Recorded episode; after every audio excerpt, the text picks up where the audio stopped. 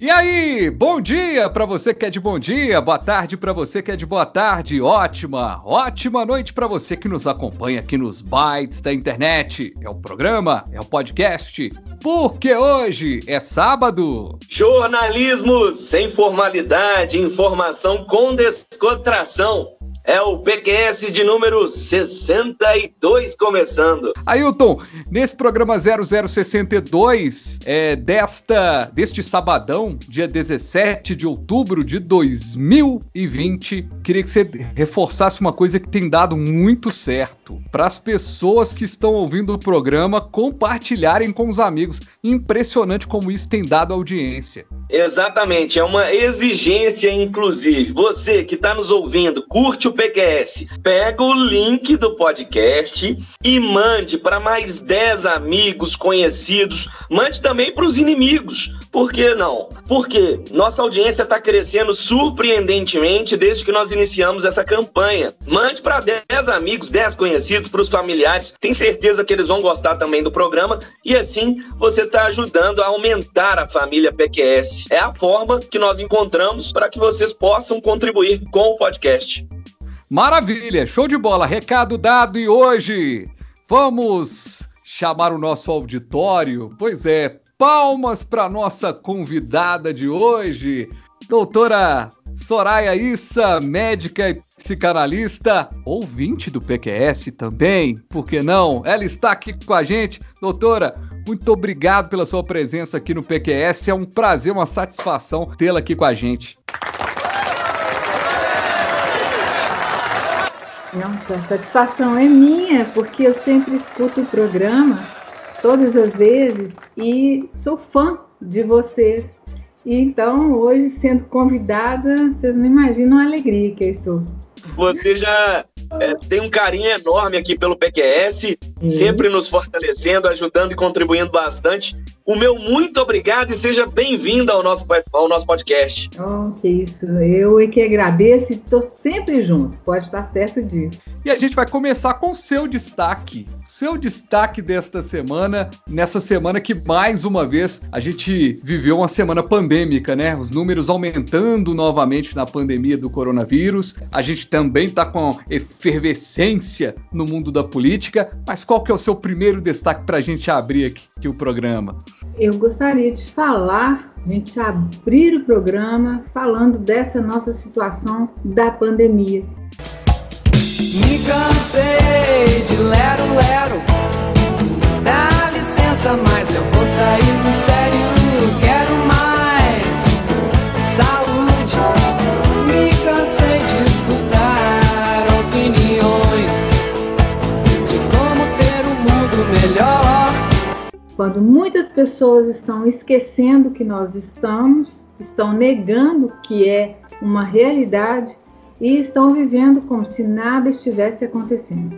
Então, é para chamar a atenção de todos que nós estamos num momento muito sério, muito sério. As pesquisas estão crescendo, mas assim, é, com relação às vacinas, nós temos toda uma situação séria, porque vacina não é brincadeira. E a gente não faz vacina da noite para o dia. Então são várias coisas que eu gostaria de abordar, se vocês me permitirem, sobre Com toda certeza. Né?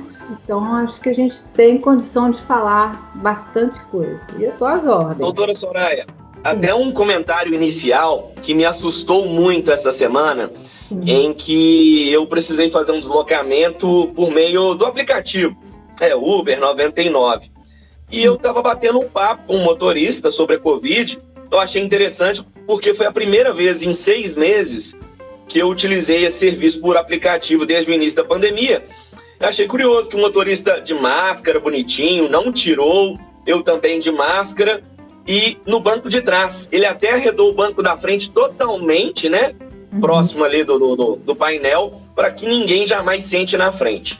E aí nós conversamos sobre a pandemia, apesar desses cuidados dele, me assustou um comentário que o motorista fez.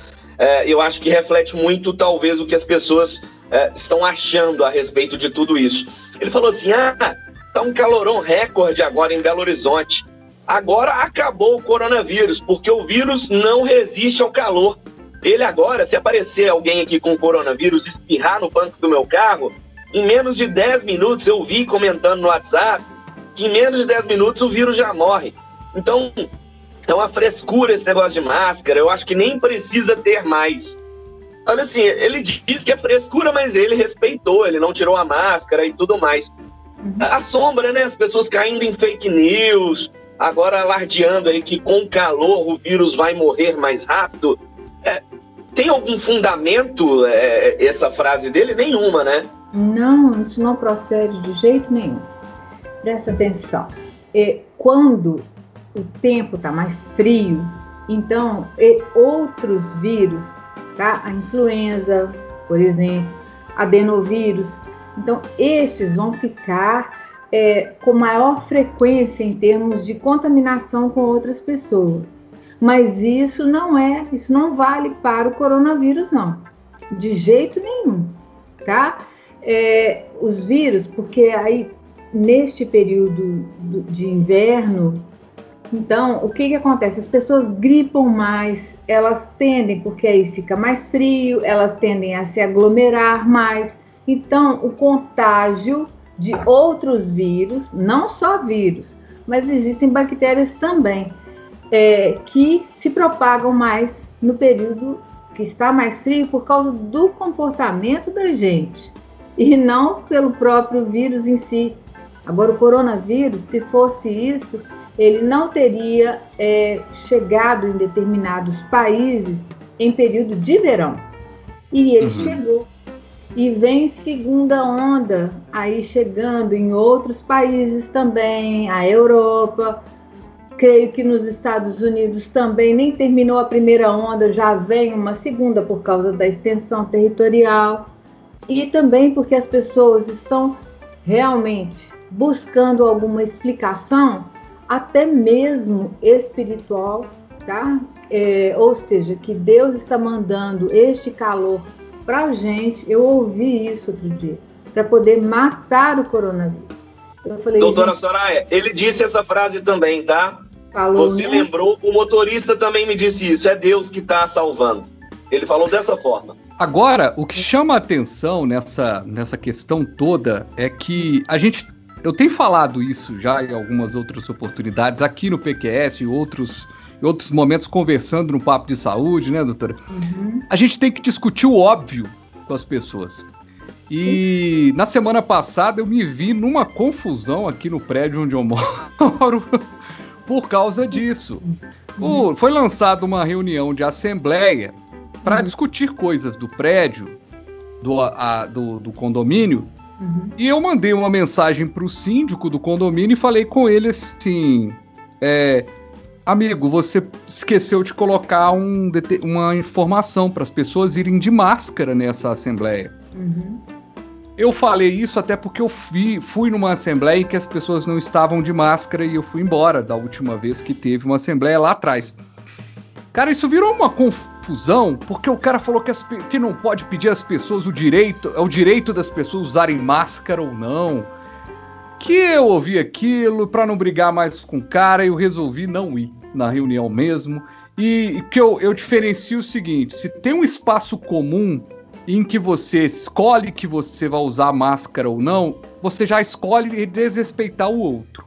Já é ponto, certo? Exato. Agora, quando você tem uma decisão, né, uma decisão, uma assembleia que vai decidir coisas do condomínio, dinheiro que vai ser pago, custo, em que a pessoa é obrigada a estar naquele local.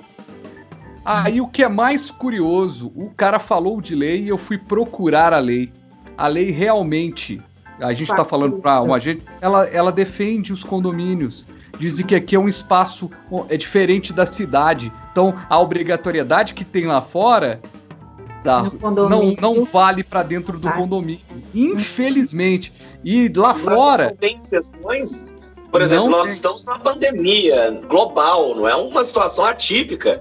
Não tem exceção, até para a gente falar para as pessoas que estão nos ouvindo aqui, que estão pensando em votar nesse ano na eleição. Porque nenhum vereador propôs um projeto disso. para que tivesse um regime de exceção, um prefeito fizesse isso, um regime de exceção.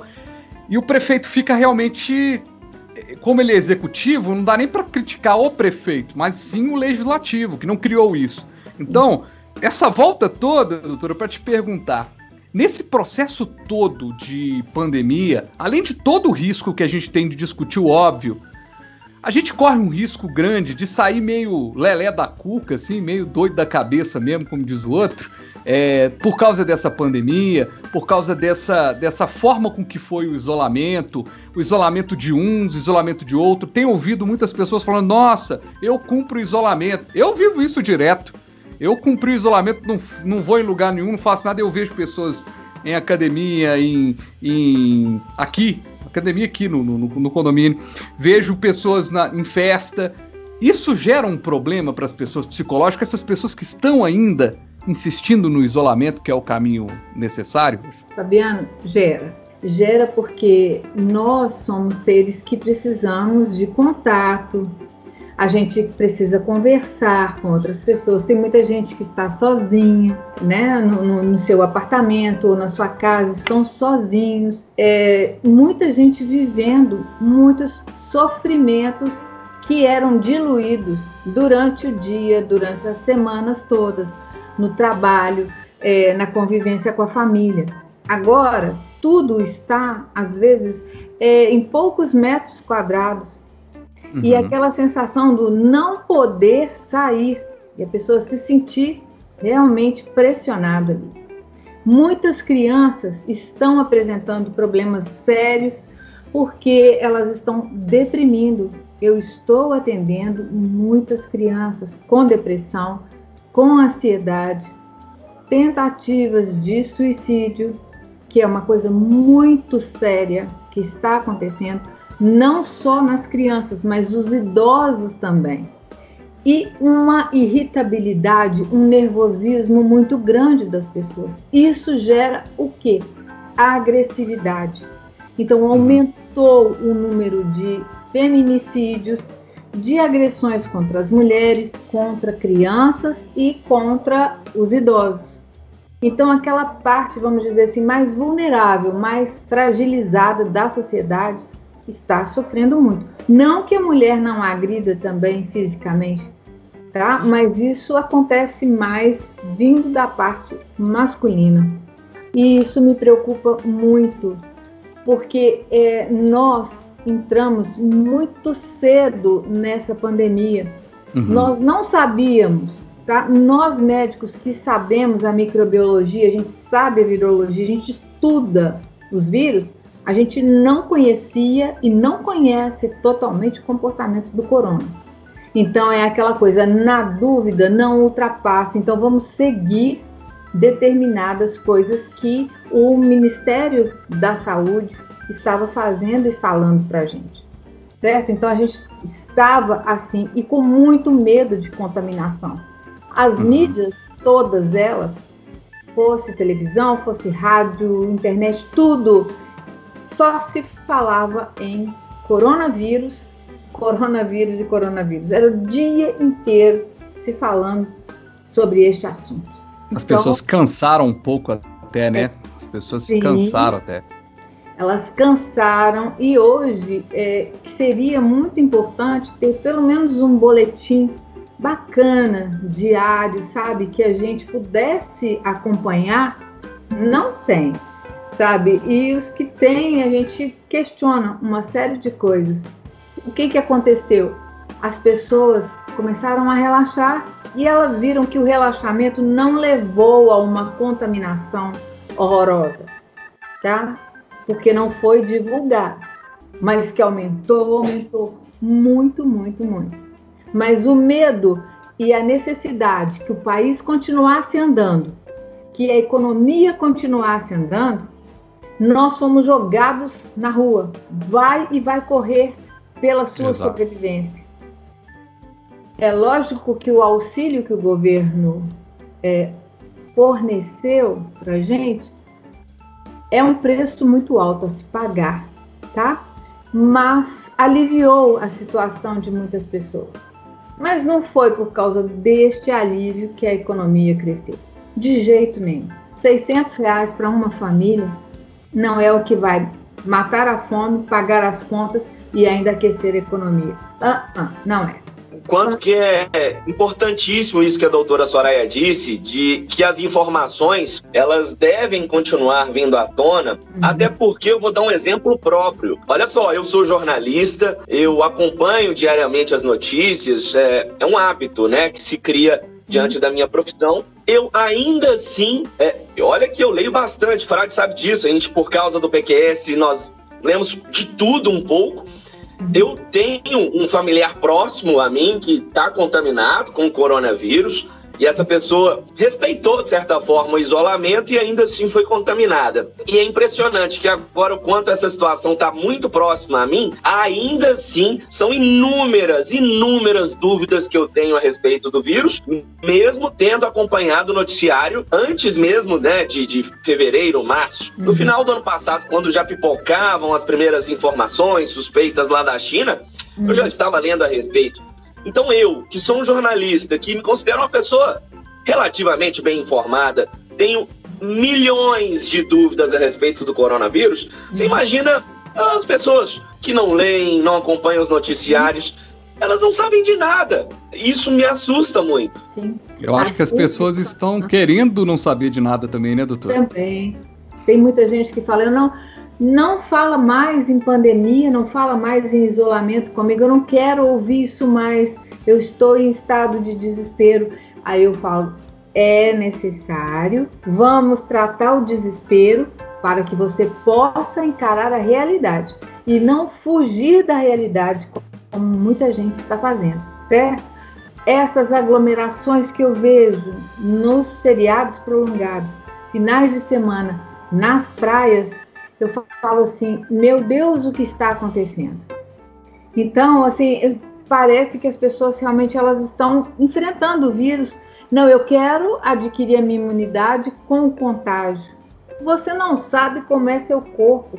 Então não exponha o seu corpo a um inimigo invisível, porque ele é invisível. Ele é microscópico, é uma coisinha assim, sabe, minúscula e a gente não vai enfrentar, não é um só não, são colônias e mais colônias que estão aí. A rapaziada já sabe que é o ladrão do dinheiro do povo. Toda favela já sabe que é o ladrão do dinheiro do povo. Senador com dinheiro nas nádegas. Pois é, agente da Polícia Federal sob comando de um delegado, os agentes da Polícia Federal chegaram de manhã cedo, na última quarta-feira, para realizar uma busca e apreensão na residência de um senador, o senador Chico Rodrigues do DEM. É, ex-vice-líder do governo Bolsonaro, ex-vice porque ele foi destituído do cargo de ex-vice, mas era vice-líder do governo Bolsonaro. A ação transcorria doutora Soraya, Ailton, transcorria tranquilamente ali, tava normal. Tranquilo não, né? A Polícia Federal gosta de um horário pela manhã para já deixar o cara meio fora de si, né? Mas estava ali na normalidade. Aí os policiais solicitaram o senador que abrisse um cofre. Ele abriu o cofre no quarto e ali tinha 10 mil reais em dinheiro em, e também 6 mil dólares em, em espécie. Mas aí foi o grande volume existente dentro da bermuda do senador que chamou atenção. Aí, um certo momento das buscas, o senador pediu para ir ao banheiro. Aí, o agente que estava lá autorizou, mas disse que o acompanhava como proforme e tal. Foi nesse momento que ele percebeu que o volume dentro da bermuda se tratava de dinheiro. Muito dinheiro. Segundo informações da Polícia Federal, tinha uma, uma, uma, quantia de 15 mil reais só na parte traseira, nas nádegas ali do, do, do senador. É, fato é que esse dinheiro, as imagens são tão complicadas que o Supremo até proibiu a divulgação das imagens, é, porque o dinheiro tá tão na parte íntima ali do, do, do, do senador que o, o, as imagens nem foram divulgadas. Gente, perguntar primeiro para você, doutora. É... A gente acha que tá no fundo do poço, mas o fundo, se cavar mais um pouquinho, tem água lá no fundo ainda e vai mais, né? E quem dera se fosse só água. seria uma maravilha, mas até chegar na água, ainda tem muita coisa ruim para chegar até lá. Porque a água seria até muito bom se a gente casasse e chegasse, mas nós estamos numa situação que a gente acha que não está mais para acontecer nada, mas acontecem, né? E o dinheiro escondido, isso já na, na, nas partes íntimas já teve governos passados verdade. que aconteceu isso, né? Então a gente Dinheiro na cueca, é verdade. Sim, olha para você ver. Imagina a gente numa situação de pandemia, numa situação em que as pessoas faliram mesmo porque não tiveram condições de dar prosseguimento naquilo que elas tinham como fonte de renda, vários comércios, várias lojas, escolas, muita coisa foi fechada. E quando a gente vê uma pessoa do governo pegando e colocando um volume de dinheiro assim na parte íntima do corpo, que diz respeito com relação à população. É o que eu tenho para deixar para todo mundo aqui. É uma manifestação assim minha mesmo de, de tristeza, de decepção com tudo isso que está acontecendo à nossa volta. Muita coisa. De, toda a repercussão desse caso, o que mais me assombra é assim, até relembrando que nós já comentamos na semana passada no PQS. Jair Bolsonaro, ele com orgulho disse recentemente que sim, acabou a Lava Jato porque não existe corrupção no governo dele, diz então o presidente. Agora, o que assusta é que esse senador aí, o Chico Rodrigues, do Democratas, ele é o oitavo senador que mais recebeu dinheiro de emendas neste ano neste ano.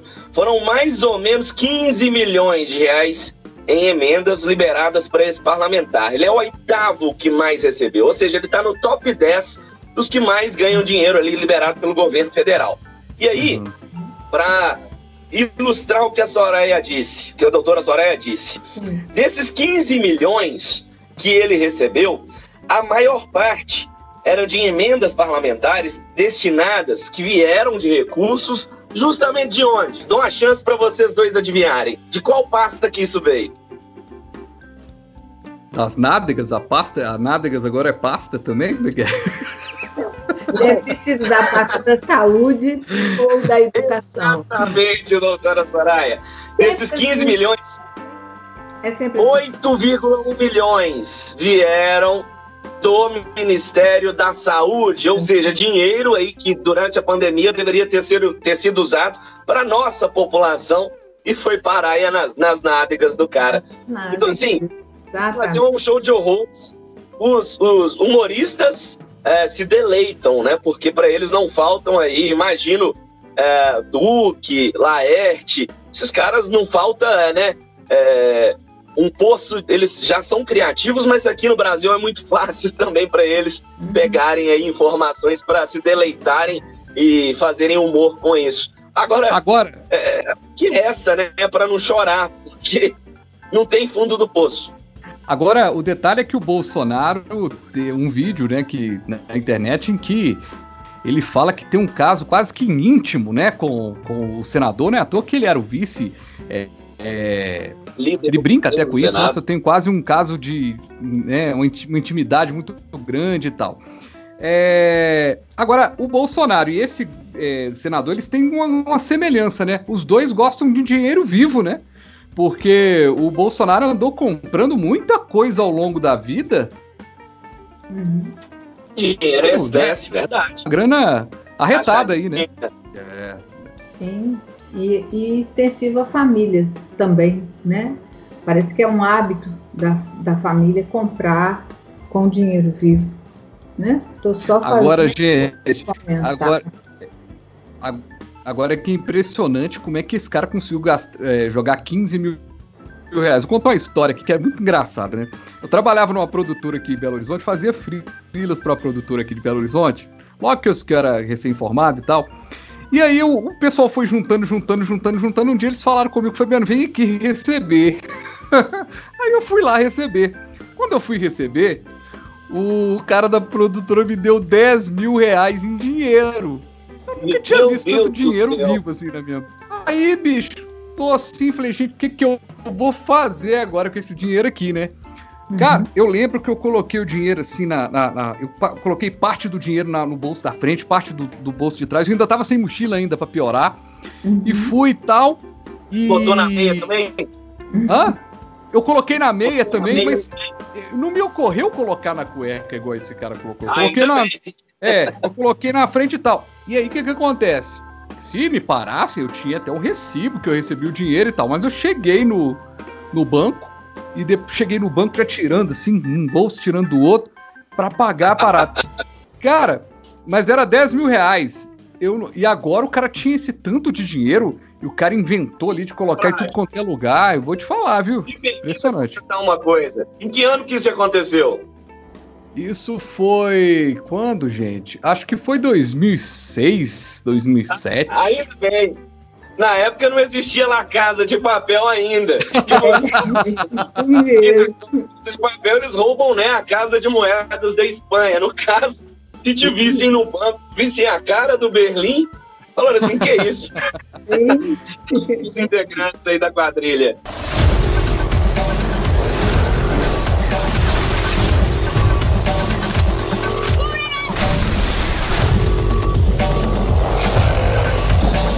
Así fue como empezó todo. Todo lo que sería el final del atraco. Pai, afasta de mim esse cálice.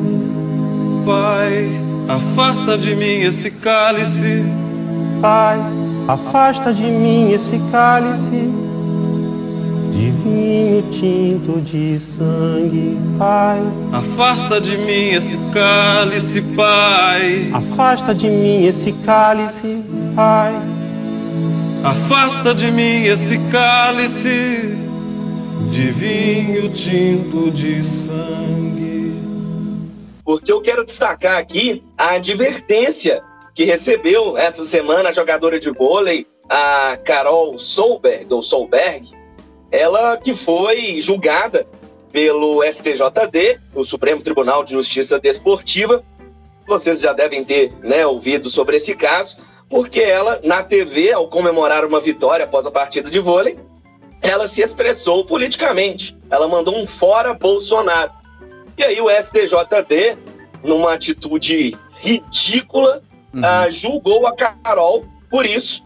Ela pegou, digamos assim, a punição mínima. Ela só foi advertida a não fazer isso mais. Mas ela poderia ter sido suspensa é, em não jogar mais partidas, enfim. O caso é absurdo su- por si só. Por mais que tenha sido uma mera advertência, ela jamais deveria ter ocorrido. Eu quero ouvir a opinião de vocês ah, ah, a respeito disso. Até no esporte tem censura? É isso mesmo? Sim, sim. E isso me lembra lá atrás, minha época de faculdade, que é década de 80. Então, às vezes, quando a gente ficava assim um pouco mais inflamado e falava alguma coisa, às vezes a gente escutava para não fale mais isso, isso é uma advertência.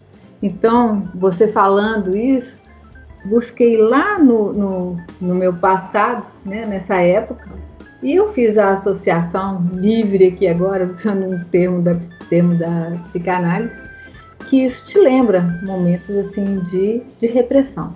Doutora, você que foi jogadora de, foi jogadora de vôlei ou de basquete? Fui de vôlei. Ah, de vôlei. Gente, eu nunca joguei nada assim. Eu fui goleiro de futsal, não tenho história pra contar, nada. É muito bom, nossa. E eu, na época, assim, tenho quase 1,80m de altura, mas naquela época, década de 80, as meninas não eram tão altas assim. Ah, Então, a hora que eu chegava na rede, era uma realização para mim muito grande. Doutora Soraya, também. né? Pensando que você é uma ex-atleta, é, você, enquanto nos seus tempos de jogadora, você concorda com isso? Porque a gente tem aqui no futebol, por exemplo, expoentes nesses termos de, de jogadores que, no passado, até em plena ditadura, se expressavam politicamente. A gente tem o Sócrates, a gente tem o Reinaldo aqui né? É, e hoje nós temos, por exemplo, dois exemplos internacionais. Por exemplo, dois exemplos. Foi péssima essa. Não tem edição, vai assim mesmo. nós temos o, o Hamilton na Fórmula 1, que está sempre se posicionando, e também o LeBron James na NBA. Aí eu quero saber de você agora, doutora Soraya, você que foi atleta então do vôlei. Você concorda com isso? Você acha que a quadra, o campo de futebol, enfim, o local de se praticar esporte é também um local de se posicionar politicamente? Você se posicionaria? É, hoje eu falo para você que a vontade é muito grande da gente se posicionar, de levantar com os punhos cerrados e falar o nome que a gente realmente defende, certo? E que a gente já defendeu um dia, que a gente sonhou, que a gente desejou e que a gente falou. Mas hoje eu te falo que eu tenho muito receio porque já perdi muitos colegas, muitos colegas desapareceram, sumiram e a gente não ficou sabendo de fato o que acontecia com essas pessoas, o que acontecia, né, com essas pessoas. Então eu fiquei, é, eu sempre fui mais contida, tá? Exatamente por medo do que poderia acontecer comigo, de verdade. E é exatamente isso que o STJD fez, na minha opinião, né? É, é uma, é uma repressão, é uma intimidação, é. ou seja, é, essa advertência, Carol, é como se fosse assim: olha, vocês outros, calem a boca. Cala, senão pode acontecer é uma suspensão para vocês. Isso. A palavra, o que está escondido atrás disso tudo é a palavra. Cale a boca.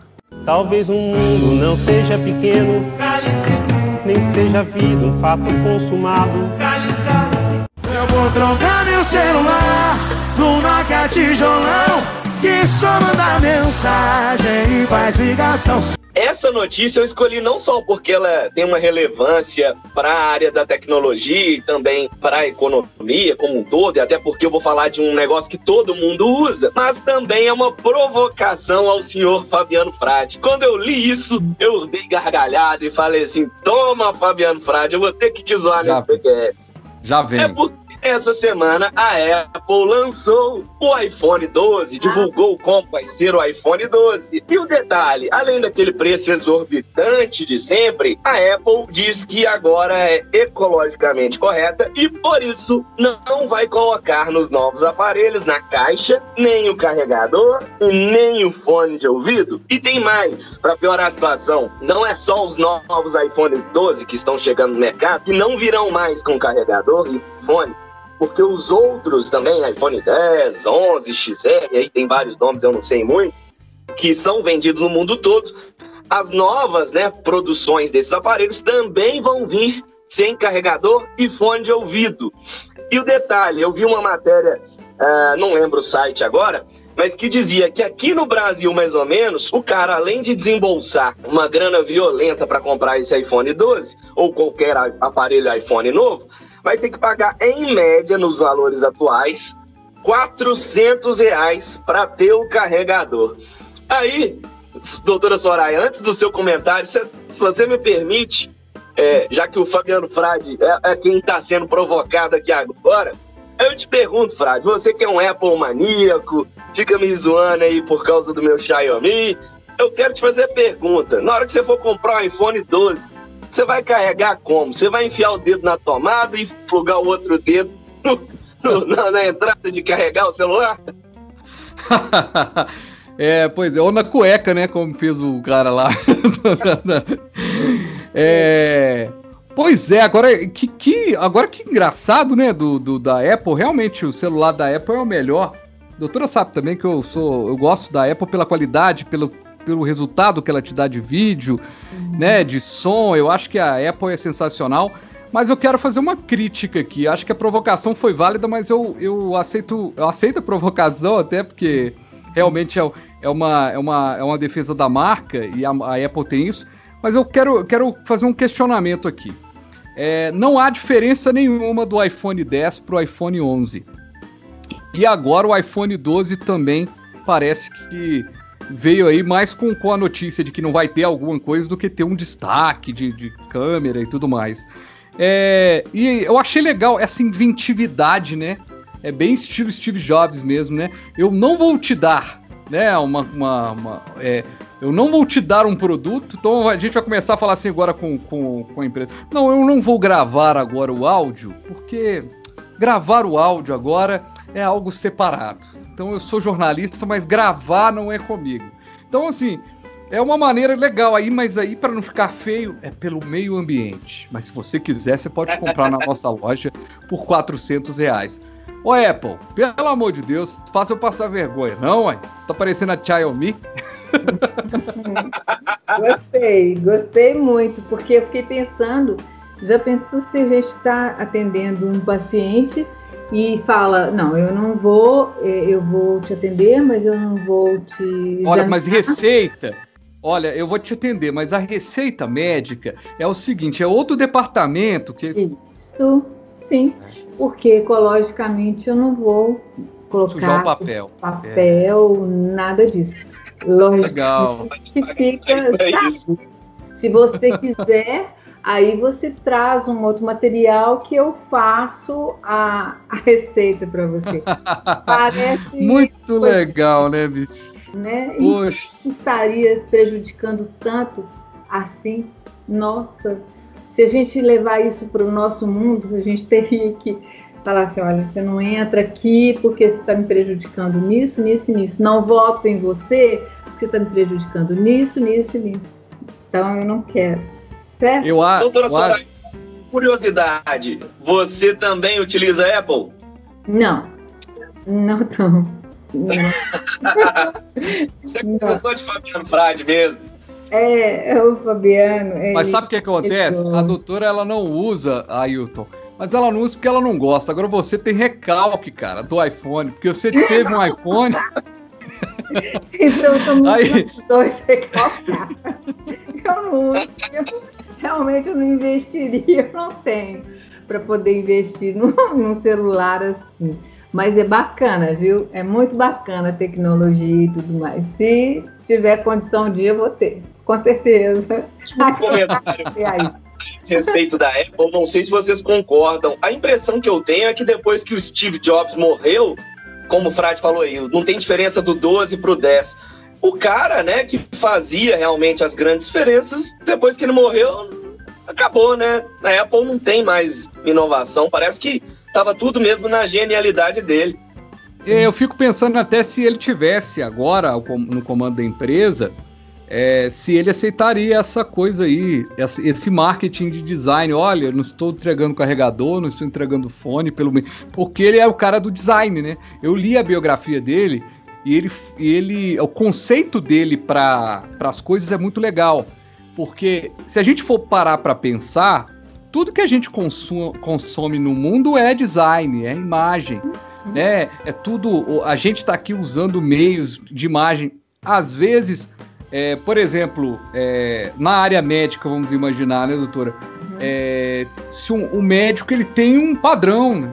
O médico ele tem uma, uma, uma, uma, ética ali até de vestir, né? Não, não é? Não tem uma coisa assim? O design, o design das coisas está em tudo. E eu acho que a Apple ela consegue é, desmistificar essa coisa lá atrás, mas eu acho que agora ela está muito, mas muito, muito, muito perdida. Por quê?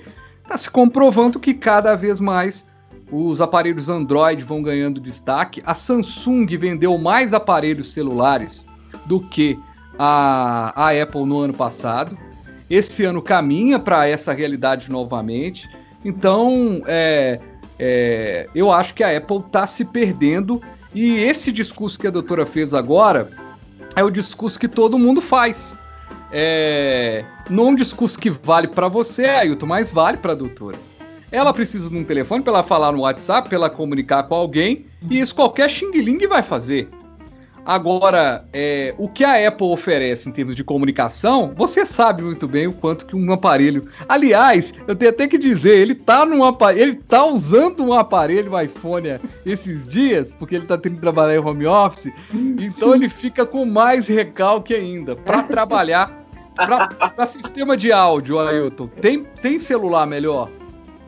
Não, não existe. O da Apple, não só para sistema de áudio. Por exemplo, um editor de vídeo, editor de áudio é, né, profissional, ele pode até montar um supercomputador aí com peças né, de marcas diferentes. Mas aquele Mac Pro são, até porque são muito mais caros, porque são máquinas muito mais competentes para trabalhar. Para eu fazer os, para eu fazer as eu fazer os vídeos da doutora Soraya, por exemplo, eu tenho que usar uma coisa de qualidade. E a Apple é algo de qualidade. E aí eu consigo jogar no meu computador e editar com qualidade. Aí eu pego um Xing Ling do Samsung aí, gravo, não, não, não vai dar certo.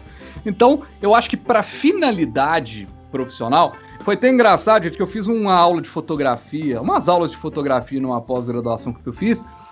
Eu não peguei na câmera, não porque o cara deu a opção de ou aprender a aula de fotografia com câmera ou com o próprio, com o próprio aparelho. Como o meu aparelho, então eu falei assim, não, não, eu vou tentar ver outras coisas diferentes, porque é o que é o aparelho que eu uso para trabalhar. Uhum. Cara, eu aprendi quase nada de novo na aula do cara, mas é, o, o, o, iPhone é muito perfeito. Gente, eu tô defendendo o iPhone igual aquelas, dona, aquelas doninhas do interior defende o, o candidato dela da prefeito, né? Não, mas ele é bom. Ele é bom! Tá me ferrando aqui, mas eu ainda gosto dele. Ele é bom, ele é bom. É um bando de gente falando demais. Não encha meu ouvido com essas coisas banais. Olhe pra minha cara e veja se eu acredito. Uma notícia que viralizou no início da semana, no final de semana passado, e no início dessa semana também. Sucesso na internet, coach da mente milionária não paga dívidas e tem bens bloqueados. O coach José Roberto Marques, famoso, já vendeu milhões e milhões de, de, de, livros, tem um milhão de seguidores no Instagram. Ele ficou conhecido por dar palestras e treinamentos para quem deseja realizar o sonho de ficar rico. Então, ele prepara as mentes milionárias. Doutora, ele trabalha a mente milionária ali das pessoas, em vez de tentar uma vida saudável, não vão ganhar dinheiro. Aí os ensinamentos, entretanto, ele tem um livro que se chama Segredos da Mente Milionária. E também um livro chamado Ciclos da Prosperidade. Só uma coisa chique, né? Mas descobriu-se ao longo dos últimos dias que o empresário está acumulando dívidas milionárias e teve seus bens bloqueados pela justiça por não pagar nem mesmo o aluguel. Marques responde a uma acusação de plágio. Procurado pela reportagem do jornal Globo, ele não se manifestou sobre o, o caso. É, o jornal Globo, inclusive, destacou que esse, esse plágio dele é, era algo assim que são, são autores internacionais, então ele pegava uma ideia e tudo mais.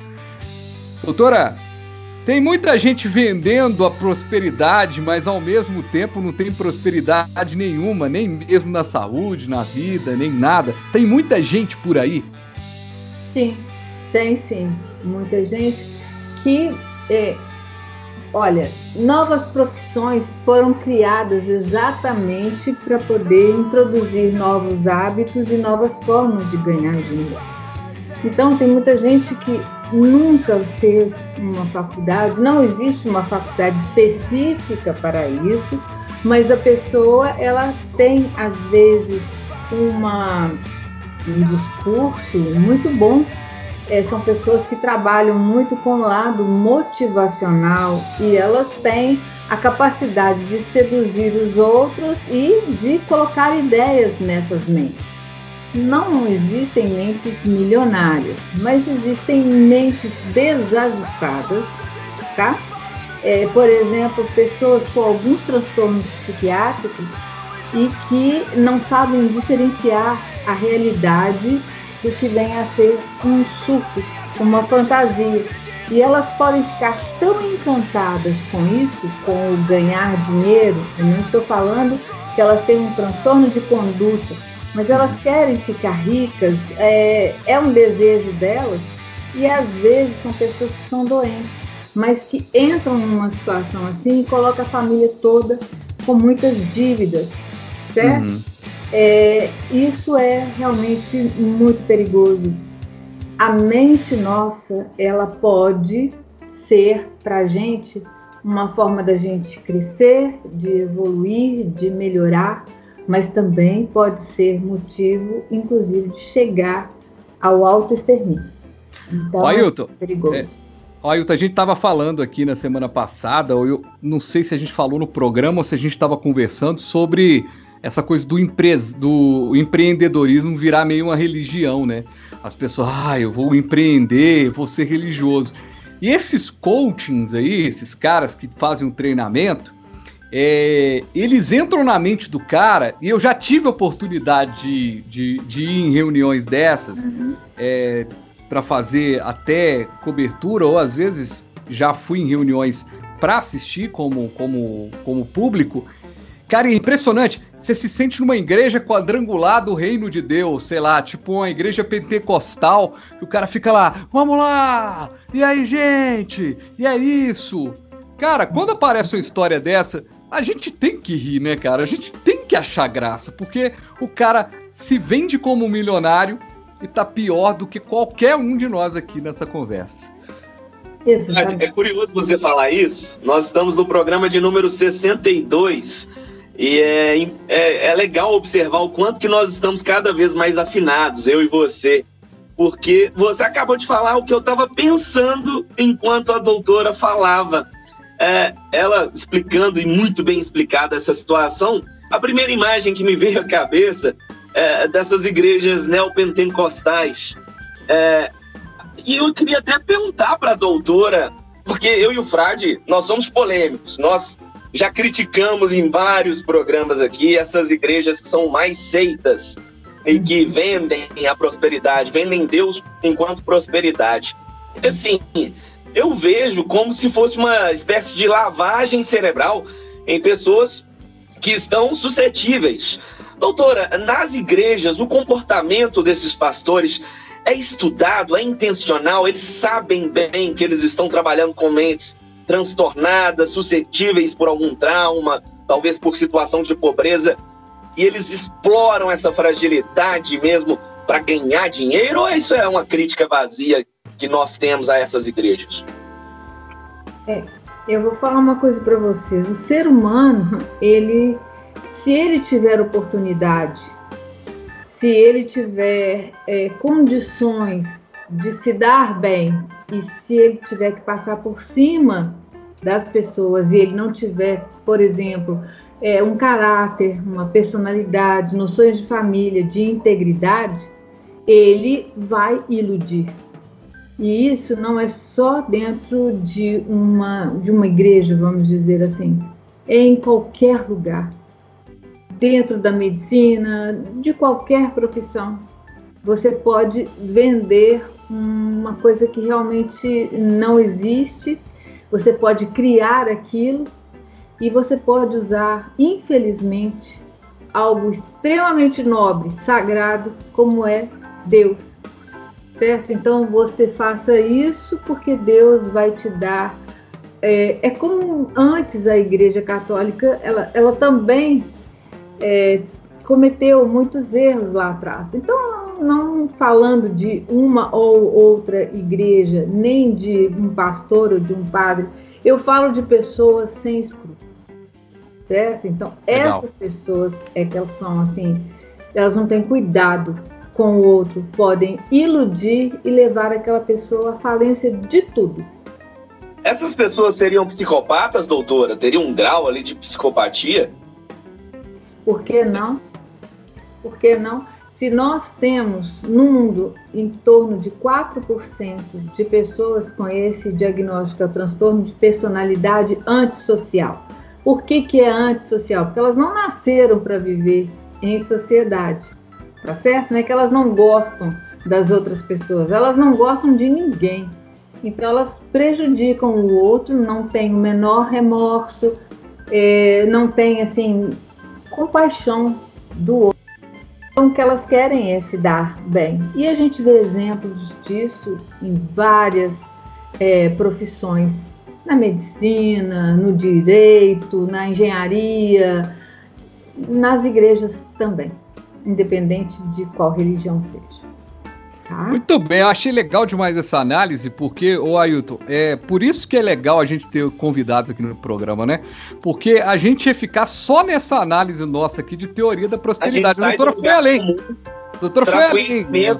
Trouxe aqui o que a gente, de repente, a gente ia ficar a teoria da prosperidade, porque é uma coisa que a gente vai eu acho que até essa coisa da gente trazer convidados, e ainda mais quando os convidados, todos os convidados que vieram até agora são mais inteligentes que a gente.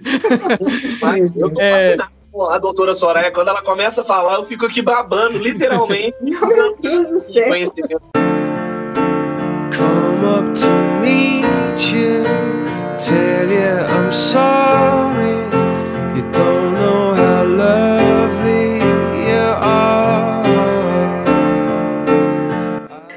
Eu queria é, destacar a importância que o dia 18 tem para mim. Vamos de palmas! Sim, eu falo 18 que, que vem não... a ser amanhã. É isso mesmo. Porque é, realmente ter formado em medicina e poder comemorar o dia 18, que é o dia do médico, para mim é uma alegria enorme. Eu falo que eu canalizo assim, todos os dias importantes que a gente tem, dia de aniversário, dia disso, eu transfiro tudo para o dia 18.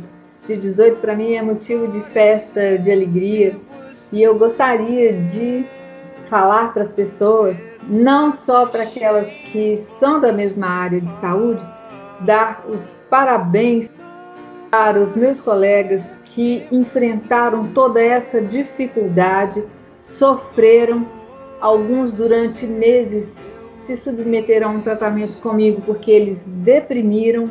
Então eu fiz um projeto de atender somente pacientes médicos que estavam na linha de frente. Então foi um trabalho voluntário, foi um trabalho feito com muito amor em que eu pude apoiá-los para darem conta do que, que a gente tinha para poder enfrentar. Hoje eu os vejo mais fortes, mais capazes de enfrentar toda essa, é, todo esse enigma do coronavírus. Então é um ano que eu me sinto muito feliz de poder dizer para vocês que quando eu tinha três aninhos, é, se me perguntasse o que, que você vai ser quando crescer, eu falava médico. E eu não pensava que aquilo ali iria continuar dentro de mim como uma semente que gerou frutos e que hoje eu comemoro. É, eu vou fazer 36 anos de formada com muita, muita, muita alegria mesmo, viu? E eu acho a medicina extremamente nobre. Ela é uma profissão e profissão são várias mas a medicina tem algo a mais, tá? Então aí eu vou falar só uma frase de Hipócrates, que é o pai da medicina, que é a grande diferença nossa, né? Que é curar quando possível, aliviar quando necessário e consolar sempre. Essa é a diferença da medicina. Doutora, eu aproveito para te perguntar uma coisa. Sim. Desses 36 anos de medicina, e eu tenho 39 anos indo em médico, é, né, desde é, o médico é o primeiro, primeiro profissional que a gente encontra, né? Eu falo é. isso com a minha, eu falo isso com a Júlia, que uhum. quando ela nasceu, quando ela saiu assim da, da, da, da do parto, a primeira coisa foi um pediatra que pegou é, a médica que fez o parto, depois o pediatra que pegou ela, ela fez um xixizão daqueles ali na. na, na eu conto essa história para ela, a gente tem e a gente percebe que os médicos mais experientes são uhum. mais atenciosos. Você chega num, num, numa consulta, o cara bate um papo com você. Às vezes, você vai, vai fazer uma consulta, você estava passando até mal a conversa com o médico. Isso eu já vi. Fazer bem. É, eu já, já vi muito. Também. Já vi muita gente no consultório da doutora saindo, a pessoa entra ali, às vezes eu tô ali esperando para gravar, eu vejo a pessoa assim com a cara meio desanimada, aí a pessoa entra, a pessoa não tomou um remédio, a pessoa não fez nada, assim, não mudou nada, mas a pessoa Bom, já tá melhor. por causa da conversa. Uhum. É, claro que não é o, o, o, intuito aqui da gente pegar uma crítica sua à classe médica, não é isso. Uhum. Mas falta um pouquinho dessa sensibilidade para essa turma nova que está chegando essa, um pouco dessa sensibilidade, de saber que às vezes uma senhorinha que vai ao médico, ela quer mais uma conversa com alguém do que do que proclames, assina, faz exames. Eu, eu confesso a você que teve uma situação que eu fui no hospital, determinada situação, que eu tinha machucado a, o joelho, que eu fiz vários exames, fiquei três horas no hospital, o médico não olhou na minha cara. Vou falar hospital também, não, porque não vem o caso. Uhum. Nossa audiência é muito grande, as pessoas vão parar de ir lá, então é melhor a gente não, não, não falar do hospital. E tá faltando isso? Nossa, eu tô igual o Faustão, eu faço a pergunta, a doutora vai responder, eu falo em cima, mas agora é contigo. Esse é o jeito, Fabiano Frade, de praticar o jornalismo, é isso, é você, cada um tem seu jeito, não é, Ailton? Mas, Concordo, o, bem. É, isso Por que eu ter encantado tanto com a medicina? Eu projetei, assim, eu, eu ficava vendo os meus tios, irmãos da minha mãe, eles eram médicos, então eles é que cuidavam da minha saúde. Então eu olhava e falava o seguinte: gente, eles eram especiais do jeito de atender. Já estão falecidos, já estão com Deus, né? Mas eles foram fundamentais para mim é, nessa escolha, exatamente por ver aquela dedicação. Eu tive mestres na UFMG, assim, que eu olhava e falava assim: nossa, eu vou ser deste jeito. Isso depende muito também da semente, de, daquilo que a gente tem como ideal aqui dentro e da gente não se corromper com determinadas coisas. Porque ao longo da vida você recebe várias propostas financeiras, sabe, é, para que você desvirtue uma coisa ou outra, mas a gente tendo, é, eu sempre coração, tendo na nossa mente o que é honestidade, o que é valor, então você consegue fazer de qualquer profissão algo fantástico. Então, só de ouvir o outro, só de deixá-lo pôr para fora a angústia, aquele sofrimento dele, a gente já se sente é, bem satisfeito, bem realizado. Um dia perguntaram para Freud o que que um para que, que o psicanalista, ele, como que ele poderia se sentir como um bom profissional? Então ele disse, se você conseguir aliviar a ansiedade e a angústia daquela pessoa naquele momento, você já pode se sentir como um bom profissional. A partir daí é só evoluir e desenvolver. Então eu procuro seguir exemplos passados e os atuais e vejo que a experiência nos ajuda muito esses valores todos que cada um tem o seu, mas principalmente dar importância para o que o outro está sentindo e que está sofrendo. Eu sempre priorizei o outro. Doutora Soraya, primeiramente, parabéns né, por todos esses anos de profissão. Eu admiro demais a sua profissão. Eu costumo até dizer, acho que já disse aqui em outras vezes, eu considero que existe uma tríade sagrada das profissões que deveriam ser sempre respeitadas e exaltadas pela responsabilidade e até pelo, eu acho, o caráter e até a espiritualidade que essas pessoas que trabalham com essas áreas têm de diferencial. primeira delas, no topo, médico, uhum. depois o bombeiro, seja ele militar, civil ou voluntário, e aqui em Minas nós temos os bombeiros militares, também temos vários voluntários aí que fazem trabalhos incríveis para ajudar outras pessoas.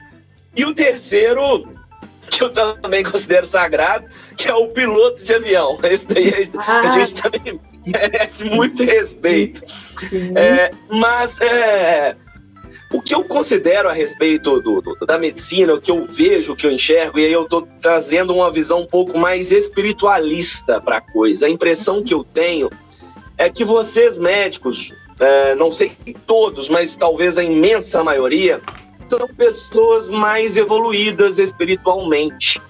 Claro, talvez tenham médicos aí que estão mais tentados ao lado financeiro, mas eu acho que são exceções à regra. E aí até eu vou contar uma historinha aqui rapidinha é, do meu, que meu pai teve câncer recentemente É, foi tratado por um dos oncologistas mais respeitados daqui de, de BH. Uhum. E meu pai estava me contando um trabalho fenomenal que esse oncologista faz. Porque ele tem o consultório numa área nobre aqui de BH. É, então, a consulta dele, ele tem especialidade na Alemanha, enfim, é um cara consagrado, respeitadíssimo na área, mas que ele dedica parte do seu trabalho, não só ao consultório, ao consultório dele, onde que ele ganha certamente né, uma remuneração digna à profissão e ao trabalho que ele desempenha, mas ele atende também pelo SUS. E aí meu pai disse que foi né, ao, consultor, né, ao hospital em que ele estava no dia e, e deu um chá de cadeira no meu pai. E meu pai observando, assim, né, ele me contando a história, que viu diversas pessoas mais humildes, mais carentes, pobres, é, entrando na frente dele. Uhum. E aí, quando meu pai entrou no consultório, o doutor. Ah, me desculpa, senhor Ailton, é, pela demora em atendê-lo. Aí meu pai prontamente já disse: Já entendi tudo, o senhor não tem que me pedir desculpa nenhuma. Eu já percebi que você colocou na frente as pessoas mais humildes, carentes, que são atendidas pelo TUS, porque são pessoas que têm ali né, uma urgência maior, trabalhadores ali, não que meu pai não seja, meu pai é um trabalhador, sempre foi, também veio, meu pai é um exemplo de vida, veio, da favela, era muito, muito pobre, estudou, batalhou e conseguiu chegar onde chegou, mas meu pai ficou assim fascinado com esse carinho desse médico, um dos maiores oncologistas daqui da capital, tendo esse carinho com as pessoas, atendendo mais pacientes do SUS do que os pacientes particulares. E eu tenho essa visão que vocês, médicos, vocês têm um espírito mais elevado, na minha opinião. E aí, só para complementar essa, essa questão também que eu vejo de vocês, médicos, eu estava vendo pela milésima vez ontem um filme que eu adoro, que é O Resgate do Soldado Ryan. Para mim, o melhor filme de guerra de todos os tempos. Uhum. E cada vez que eu vejo esse filme, eu observo uma coisa diferente. Dessa vez, naquela primeira cena, né, na, na, na Normandia, que o exército americano e o francês está chegando ali para combater os nazistas, Uhum. é, o, o filme retrata muito bem os médicos do exército americano na chuva de tiro, metralhadora, bomba voando para todo lado. E os médicos, enquanto os soldados normais estavam ali chorando, desesperados, procurando né, é, abrigo, os médicos estavam ali no meio da praia tomando tiro, preocupados com os colegas feridos. E é é um filme, mas é um filme baseado em fatos reais, né, da Segunda Guerra Mundial.